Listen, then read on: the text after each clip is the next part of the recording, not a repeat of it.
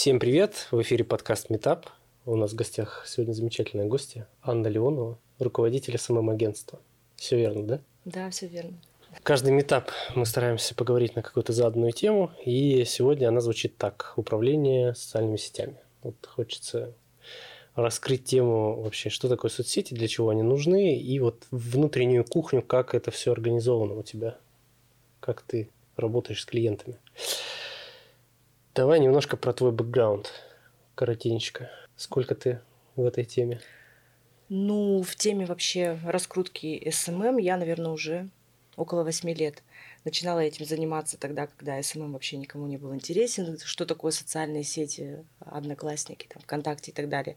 Никто толком не знал. Мы постили туда просто фоточки, делали какие-то коллажики, а, накладывали безобразные фильтры и каким-то образом взаимодействовали а, через комментарии под постами. И в какой-то момент, наверное, спустя два года активного использования социальных сетей, я поняла, что а, люди плохо пишут тексты, а на этом можно зарабатывать. Я поняла, что мне, как а, журналисту со своими компетенциями, нужно срочно необходимо писать хотя бы свой блог. Тогда не было э, слова блог. Может, было, но мы об этом не знали. Я начала писать очень хорошие тексты, свои мысли на разные темы. Меня начали хвалить. А, у меня спрашивали, а пишу ли я тексты для кого-то еще. И когда у меня пришли первые пару запросов буквально о том, что Аня, напиши нам текст вот какой-нибудь интересный, а, вот мы хотим что-то сделать такое, продать, не знаю, платье. Я начала писать продающие тексты. Тогда это называлось просто тексты. Написала первый текст, он а, продал действительно на ура второй, третий, и спустя, наверное, месяц работы вот с этой компанией я поняла, что на этом можно зарабатывать деньги. И я со второго месяца сказала, это будет стоить столько-то, текстов будет столько-то. И в этот же момент я поняла, что в принципе социальные сети недооцененные на данный момент в России, и на этом принципе нужно делать деньги. Тогда, на, на вот тот момент. На тот это, момент. 16-17 это... год, наверное, да, плюс-минус, или пораньше еще? Наверное, пораньше. 14-13? Наверное, 14 да. А я начала брать деньги. А, более того, я позвонила всем своим друзьям, у которых есть бизнес, и я говорю, ребят, есть такая социальная сеть, угу. давайте-ка ваш э, товар или услугу выведем туда, сделаем фотографии на мобильные телефоны, что-то еще, может быть, фотосессию организуем, а я напишу вам тексты продающие. И будем таким образом взаимодействовать. Они говорят, да ну нафиг, вот там моя соседка огурцы публикует, а другая соседка своего ребенка фотографирует. И это будет продаваться. Я, я говорю, ну продается, давайте попробуем. Взяла а, 5 аккаунтов наведения. Выкладывала посты, тогда не было алгоритмов, ну, все не было это еще монетизировано таким образом. Выкладывала посты там примерно через день, и все закрутилось таким образом, людей стали покупать.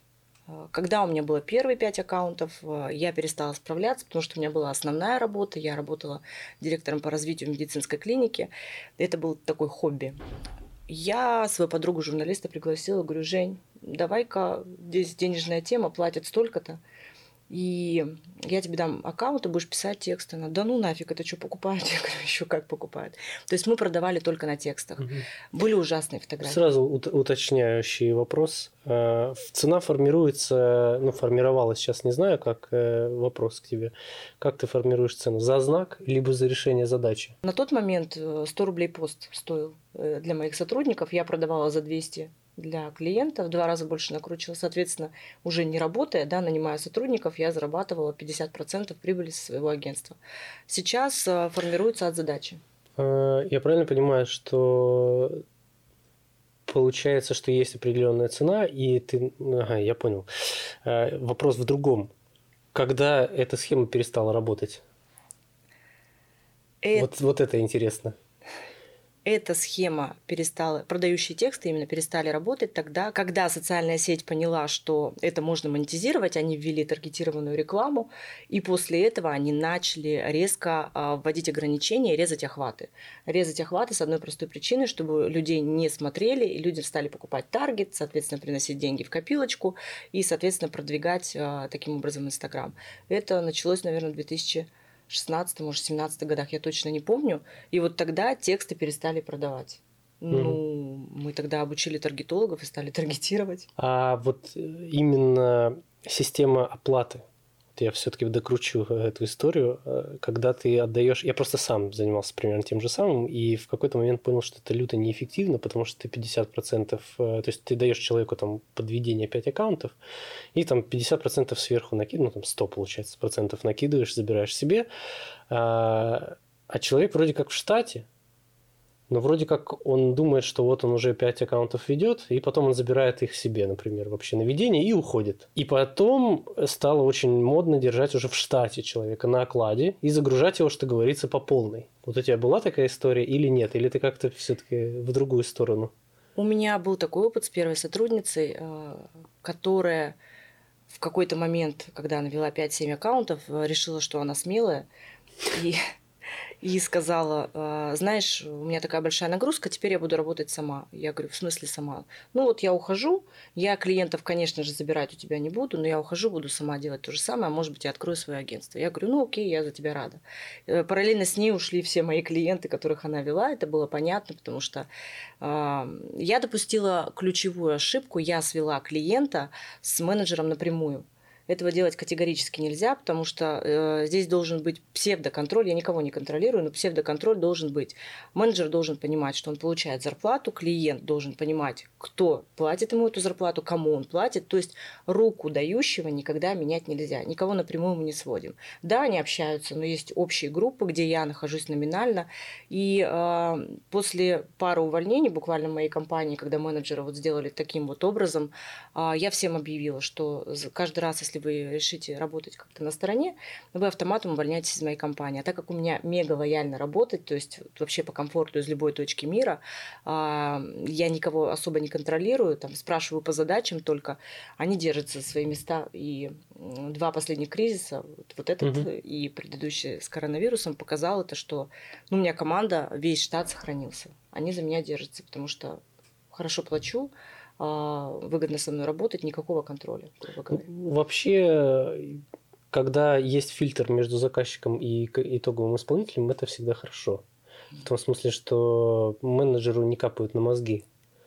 Он спокойно занимается творчеством, э, придумывает, креативит, а ему никто там не звонит в 3 часа ночи. Абсолютно верно. У Звонят нас... тебе. Нет. Четкие границы у менеджеров, у меня по работе с клиентами. Выходные я, в принципе, не работаю. Даже если там пожар нужно тушить, а, они знают, к кому обратиться, у меня есть помощница, они звонят помощнице. Помощница зарабатывает деньги э, для того, чтобы тушить пожары. Нет, четкое распределение, чем более отлаженный механизм в компании, каждый понимает свои задачи, тем проще работать всем. Сколько времени ушло на построение, ну я не назову это регламентом, но тем не менее, какого-то вот распорядка внутреннего, сколько и как? Я думаю, пару лет и через боль. Через боль? Да, я э, буквально были такие ситуации, когда я неправильно принимала на работу, задавала неправильные вопросы, принимала на работу потенциальных руководителей. Это те люди, которые все сами за меня знают и готовы за меня решать задачи, а не исполнители, которые мне нужны. Это ошибка руководителя. Если ты не хочешь взрастить э, сотрудника до своих высот, бери исполнителя линейного, а не руководителя стратегического. Я набрала себе подобных, у меня был полный кавардак. Но пару лет, да, э, было непросто. И была такая ситуация, когда я оставалась с двумя менеджерами и с одним таргетологом, а у меня там 80 аккаунтов. Ого!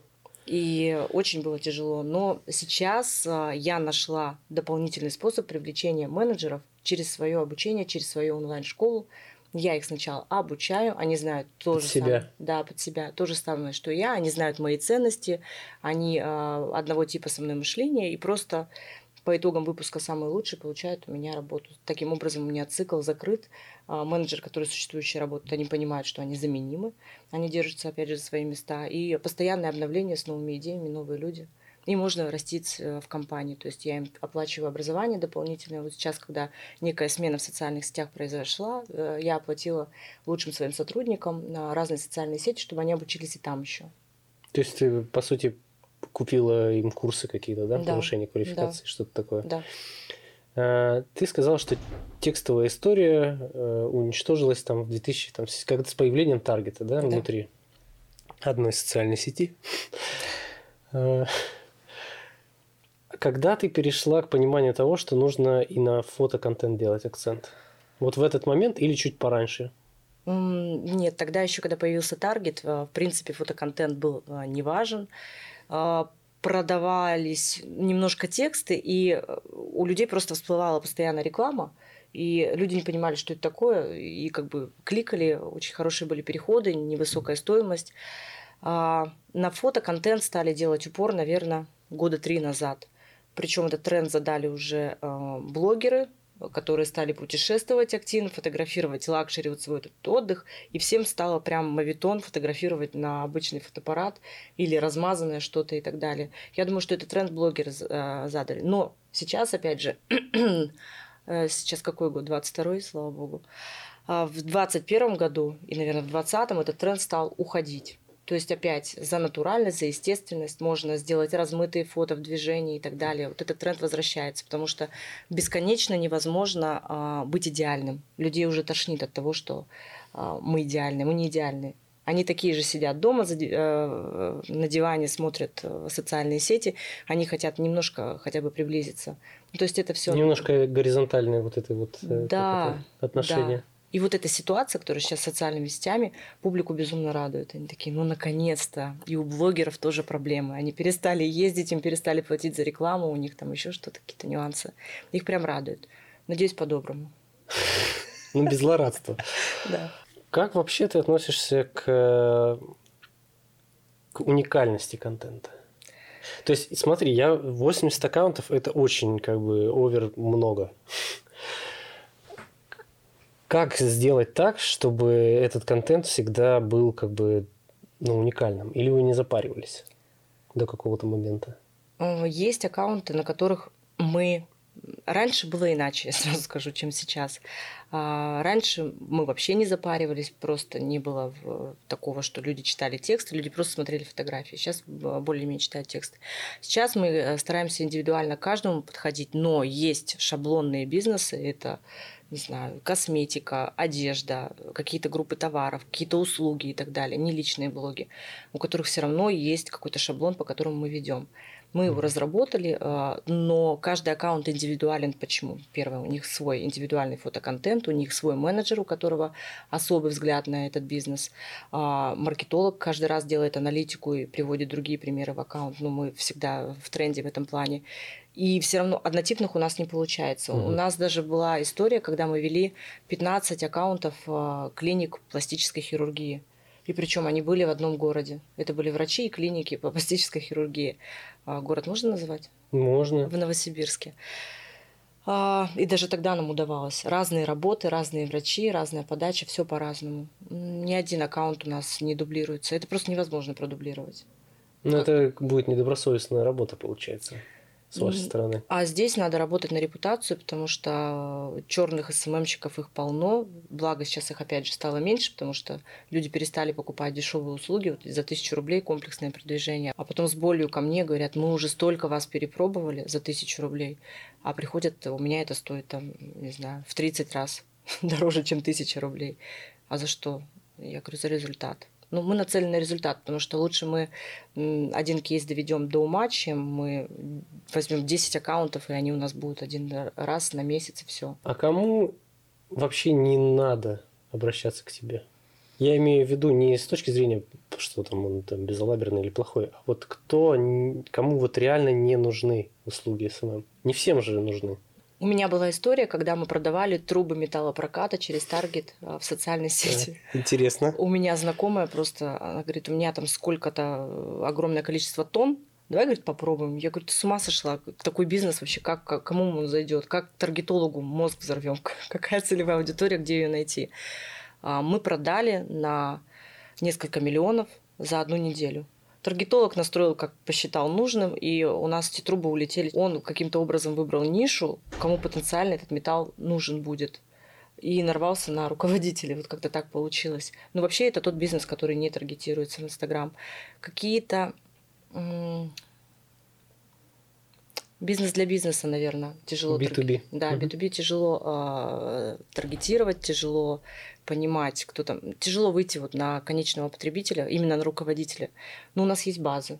Базы, наработанные годами, слитые э, различными компаниями нам, э, мобильные телефоны, по которым мы можем отслеживать их социальные сети. Такая более-менее рабочая схема, но бывают бизнесы, вот, которые B2B заходят, и я говорю, ребят, мы можем вам брендинг сделать, у вас просто, у вас есть страничка в Инстаграм, мы будем рассказывать о жизни вашей компании, не более того, продаж там не будет. Я сразу честно говорю, потому что в этом... То есть это будет имиджевая история, да, абсолютно. Да, да. И как реагируют? Ну, спокойно. Я всегда честна со своим клиентом, и они как бы это очень э, ценят. Мало кто говорят, ну нет, тогда мы не будем работать. Ну, приходят, пробуют.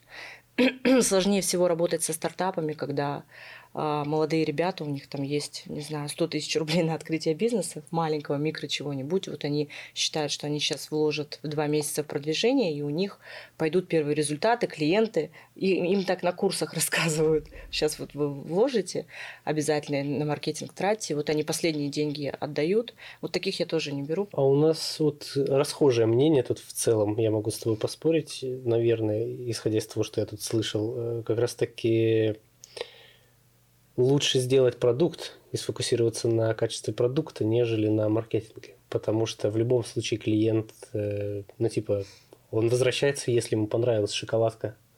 И если она не очень, то какой бы ни был маркетинг, она не сработает. Это правда, я соглашусь, да. И опять же, э, люди, у которых они делают вкусные шоколадки и обращаются ко мне за продвижением, но у них денег ограниченное количество, я их не беру. Я говорю, лучше вложите свою шоколадку в другие начинки и приходите ко мне, когда будете готовы.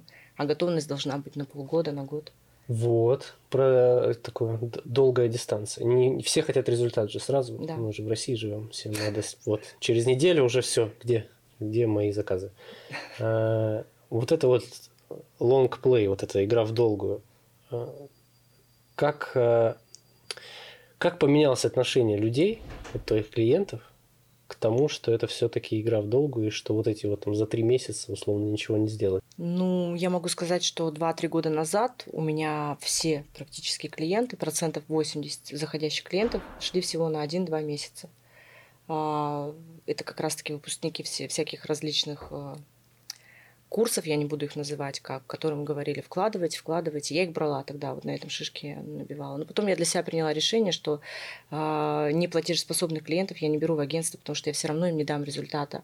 А вот этот тут куш сорвать разовый и потом перестраиваться заново, потому что первый месяц он самый сложный. У нас идет притирка, мы выверяем целевую аудиторию, мы смотрим конкурентов, мы огромное количество работы проводим. Получается, каждый раз нам проводить огромное количество работы просто уже не хочется. Поэтому я в какой-то момент отказалась от этой якобы прибыли, но взяла более крупные компании, платежеспособные. Соответственно, они мне с лихвой перекрыли вот эти вот небольшие аккаунты, которые шли потоком. И сейчас я выровнялась в этом плане.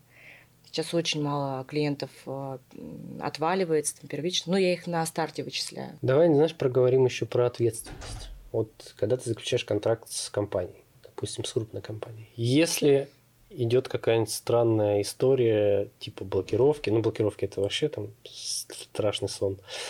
Ну, вот что-то не то. Постится. Короче, есть какая-то, вот всплывает какая-то, как это, ну, у нас можно материться, но я... Какая-то херня. Вот. Э, как ты прописываешь ответственность в контракте? Ну, у нас в договоре совершенно а, четкие позиции, кто за что несет ответственность. То есть клиент несет ответственность за контент, за оплату, за а, а, актуальное предоставление информации, мы несем ответственность там, другую. И в этой нише дают гарантии э, какого-то финансового результата или цифрового только люди, которые в этом не разбираются потому что рынок может меняться, э, какие-то гипотезы могут не выстреливать, мы их постоянно меняем. То есть мы гарантию несем только за то, что вовремя будет опубликован контент, мы действительно настроим рекламу так, как нужно, мы проведем аналитику, то есть да, за, за всю свою работу. Но за результат а, сложно нести ответственность. Но мы всеми силами стремимся, потому что у нас даже на таргет, на, э, на тестовый период порой уходит пару месяцев. То есть мы пару месяцев можем тестировать разную целевую аудиторию. Потом раз стреляет, пошел поток, все, клиент доволен, мы довольны тоже. Поэтому нет, здесь гарантию дают только новички кто не понимает, что они говорят. А есть какое-то, что с образованием вообще вот в этой сфере? Есть какие-нибудь уже просвет какой-то? Нормальных специалистов где-нибудь готовят? Ну, нормально готовлю я. Так. А вообще достаточно много. Ну, у меня есть э, примеры, на которые я тоже равняюсь. И Безусловно, нужно, нужно всегда... Э, вот это большое заблуждение, когда ты думаешь, что ты великий, и в этот момент, когда ты представил себе великий, от тебя отказались все клиенты, ушла твоя команда. Поэтому я постоянно э, развиваюсь, постоянно обучаюсь, образовываюсь у людей, которые выше меня на порядок. Причем мы начинали вместе, но в силу разных обстоятельств, может быть, локаций, где люди находятся, там это Москва, Петербург на, на тот момент, э, может быть, я где-то немножко не успевала. Но сейчас я прям вот в тренде. И сама уже обучаю, поэтому... А что проще, обучать или вести? Мне обучать мне обучать проще. Ну, я здесь тоже вижу колоссальные результаты, когда человек за один месяц с нуля может сделать э, от 100 тысяч рублей заработка на той нише, в которой я работаю. Для меня это вообще великое дело, потому что человек приобретает профессию, заработок, уверенность в себе э, и свободу. Все сейчас стремятся к свободе. А ты не учишь э, случайно именно представителей от компаний?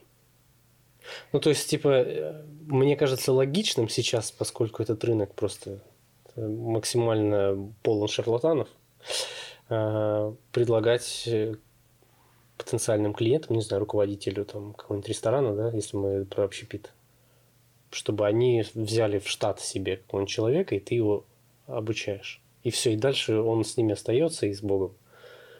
Нет? А, была такая идея, но учитывая, что у меня достаточно крупное агентство э, в моей нише, выгоднее клиенту обращаться ко мне, потому что стоимость моей услуги ниже, чем оклад сотрудника, который он будет содержать. И опять же, сотрудник может заболеть, уехать, психануть, не знаю, дети и так далее, садики, школы и прочее, а у меня все заменяемые. У меня есть куратор проекта, который один человек, если у меня даже заболеет, он, она из роддома может писать и говорить, я вот сейчас рожу, но через два часа я выложу пост. Ну, был такой случай пять лет назад. А, моя э, менеджер Саша Героиня. рожала. Да, она говорит, я не теряй меня, я сейчас рожу, через пару часов выложу пост. Они заменяемые, и это нормально.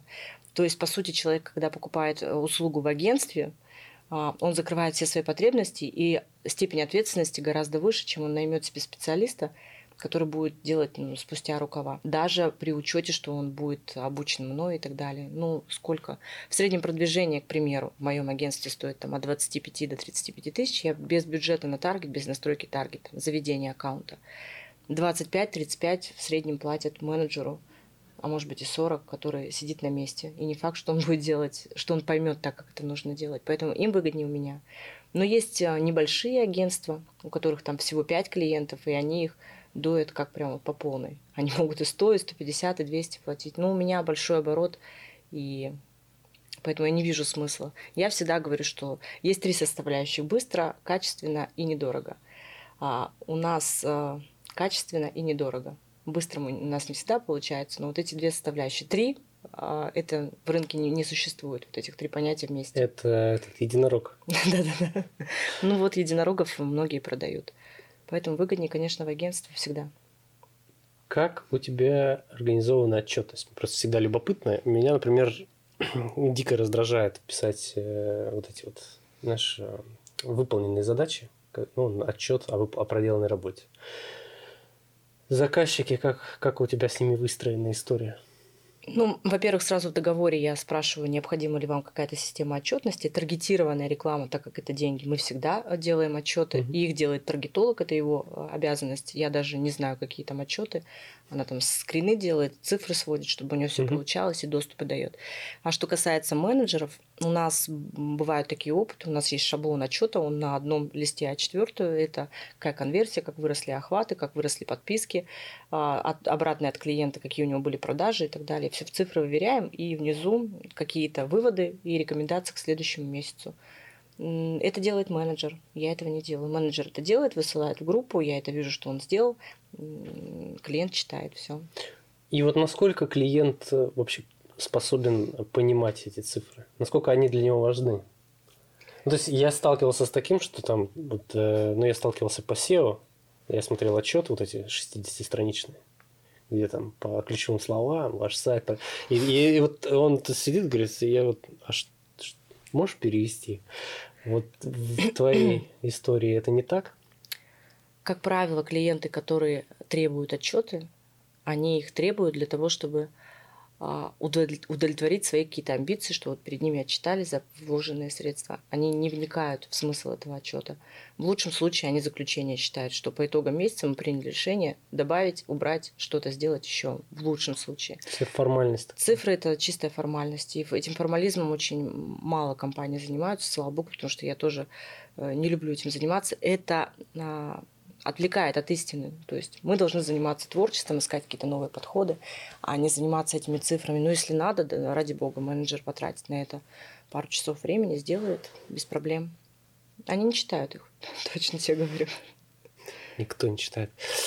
А, как э, вы простраиваете контент-план? Есть какой-то, не знаю, уник... ну, уникальных рецептов не существует, но есть ли какая-то алгоритм, по которому там нужно выстроить ленту, чтобы она выглядела хорошо. То есть это же, э, ну, многие думают, а, ну буду выкладывать, типа, мысль раскрою, что вот да, достаточно просто фоточки там выложить там или видосики, и там все заработает.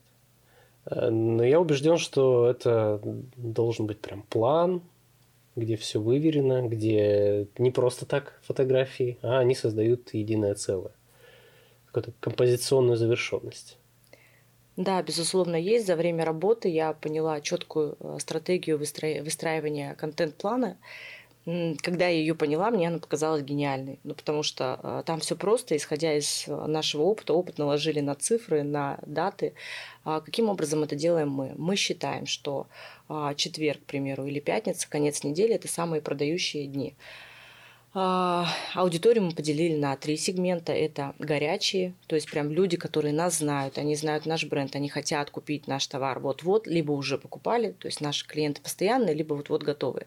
Теплые – это те, которые вроде что-то слышали, нам нравится, но недостаточно убедились в том, что а, мы кайфовые и еще не купили и холодные. Холодные – это те, кто подписался, отписался, которые пришли и вообще не понимают, что за аккаунт, зачем я мужчина в женских платьях делаю. Такие это холодная аудитория. 80% ее, она прям протекает через наш аккаунт, и наша задача застопорить где-то, вот это, выловить э, эту рыбку для того, чтобы она осталась. А ошибка людей, которые ведут э, социальные сети, что они выстраивают свой контент только для горячей аудитории, как будто бы их все знают а на самом деле они не понимают, что текущий... Теку... Ну, посмотрите свою статистику, да, вы увидите, что у вас 300 подписались, 290 отписались. И это происходит ежедневно, вот такой волной. А, поэтому, чтобы этой текучки не было, мы один раз в неделю, один раз в неделю, если это не магазины, магазины там каждый день продающие посты, если это какой-то личный блог или продаешь какую-то услугу а, особую или какой-то свой курс. Один раз в неделю мы делаем продающий пост для горячей аудитории. Как правило, они по четвергам его покупают, ну или по пятницам. За день до а, продающего и день после – мы закрываем возражения теплой аудитории, которые потенциально хотят купить наш продукт. Что это значит? Мы а, закрываем возражения, публикуем какие-то кейсы, пишем, какая выгода есть а, в нашем товаре и так далее.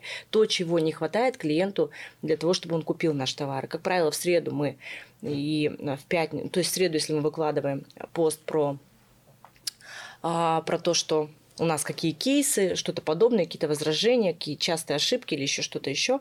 А, в пятницу у нас покупают. И если в пятницу он не купил, мы закрываем еще какие-то возражения э, в субботу, к примеру, и в субботу он может купить. То есть э, продающий пост один раз в неделю и два по краям, это, допустим, э, среда и пятница, это для теплой аудитории убежда... склоняющие. Да, убеждающие угу. посты.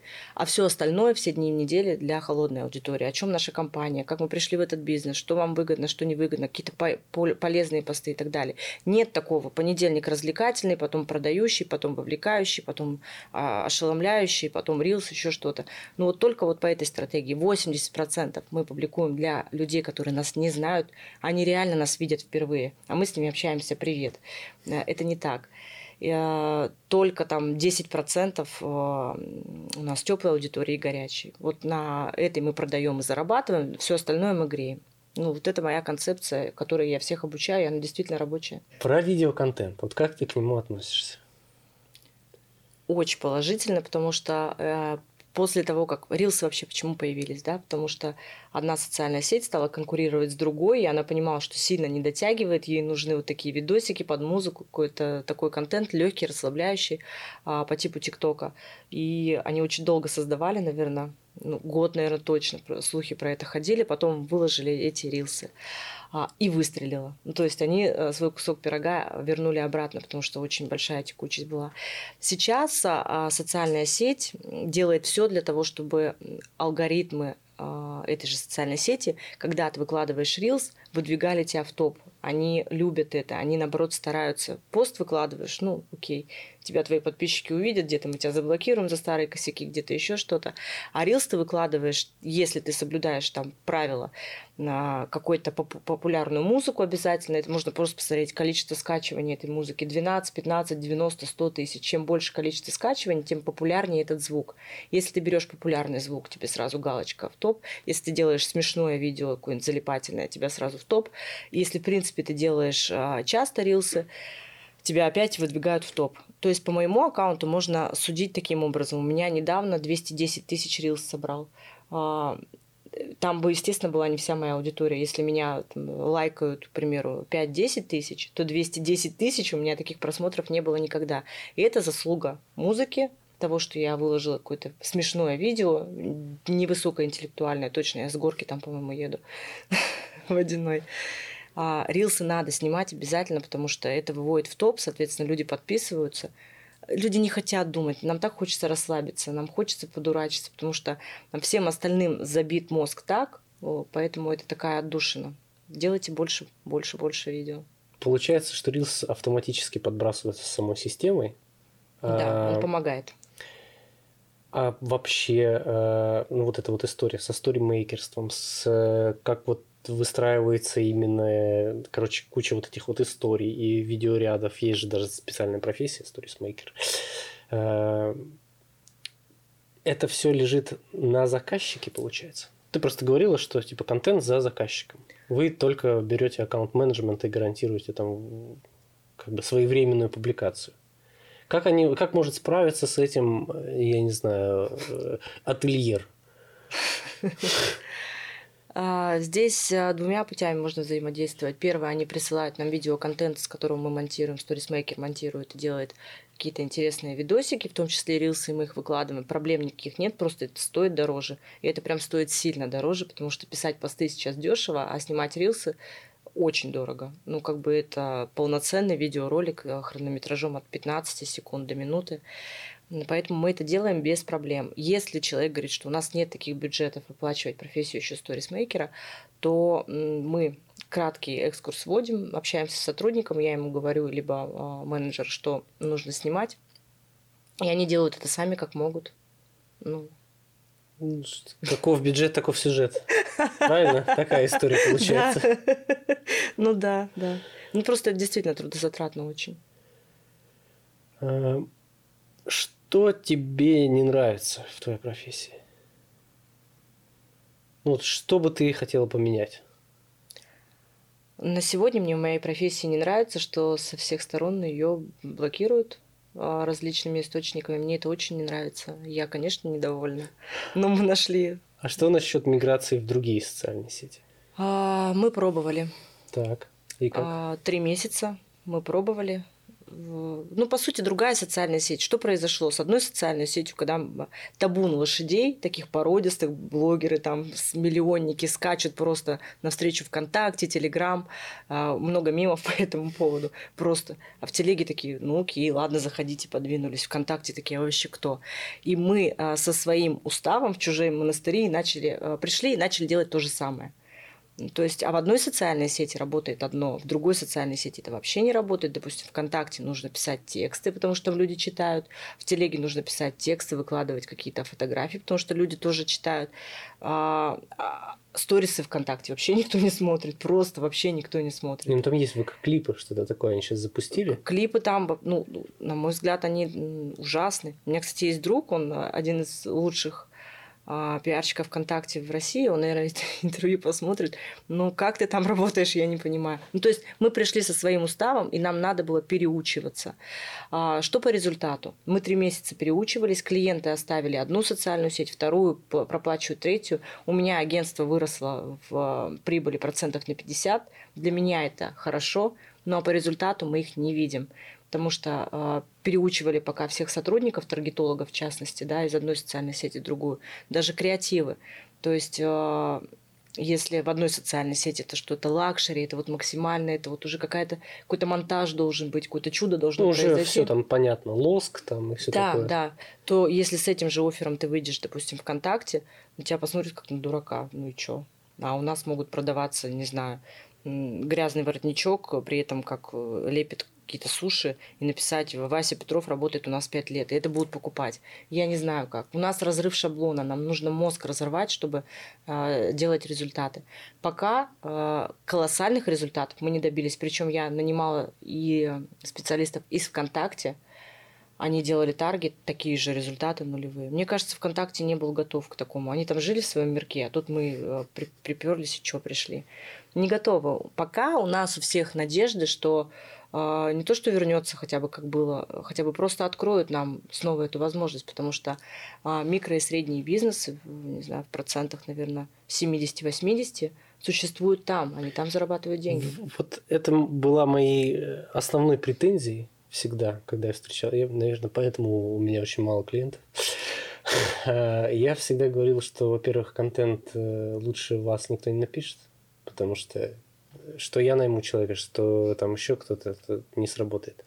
А во-вторых, я говорю, вы такую ставку делаете на чужой сайт, на то, что вам не принадлежит, и что когда-нибудь, я всегда это говорил, когда-нибудь это можно по щелчку пальцев просто закрыть.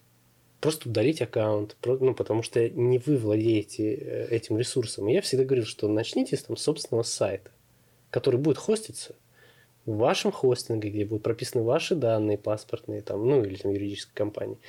И все говорили, да, на юг России едешь просто, билборды э, висят там, типа стоматология такая-то, ссылка на социальную сеть. Ни сайтов, ничего, просто вот ссылка на социальную сеть. Дай бог, если это социальная сеть ВКонтакте, но нет.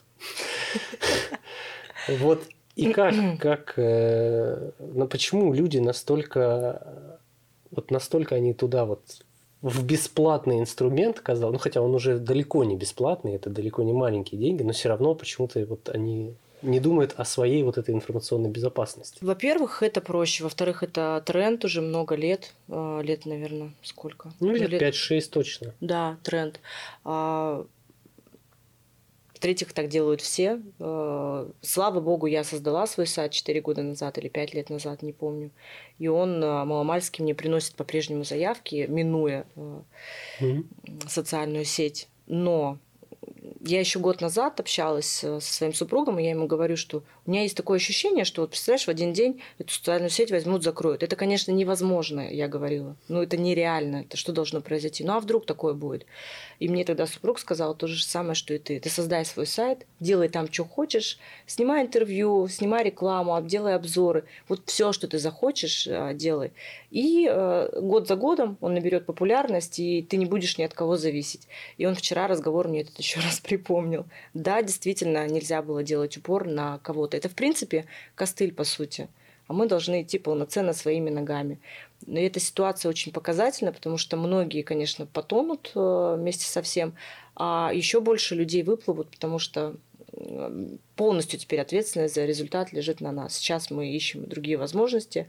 А, мы, в частности, перешли в другие социальные сети, э, продвигаем. Многие люди ищут вообще другие бизнесы и способы. И да, на эту социальную сеть уже э, не возлагаем надежд, но она теплится. Мы где-то слышали интервью два раза. А, господин Песков сказал, что, ну да, во-первых, он пользуется VPN, это не запрещено. Во-вторых, что да, они рассматривают эту возможность осенью открыть эту социальную сеть. Но, зная а, менталитет нашей страны, мы никогда ничего не возвращаем взад. Какие вообще планы? Строишь ли ты там на год, на два вперед?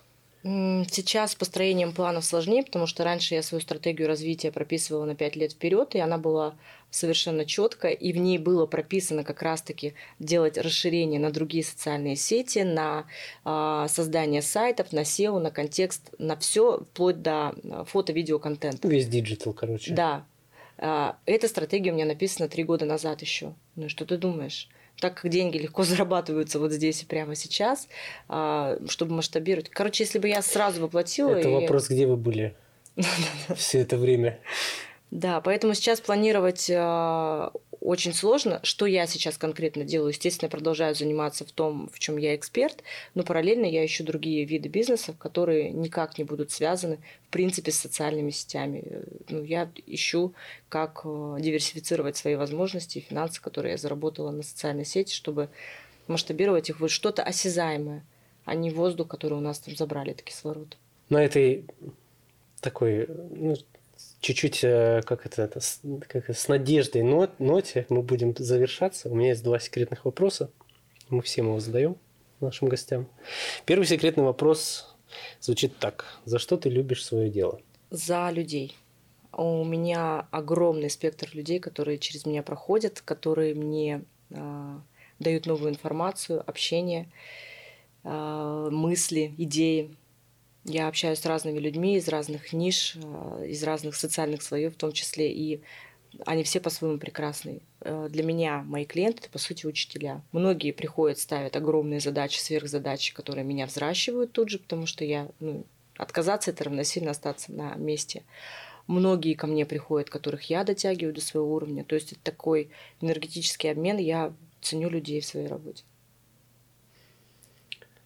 За что ты любишь Россию? Я не ожидала этого вопроса. А, честно, я бы даже никогда сама себе его не задавала.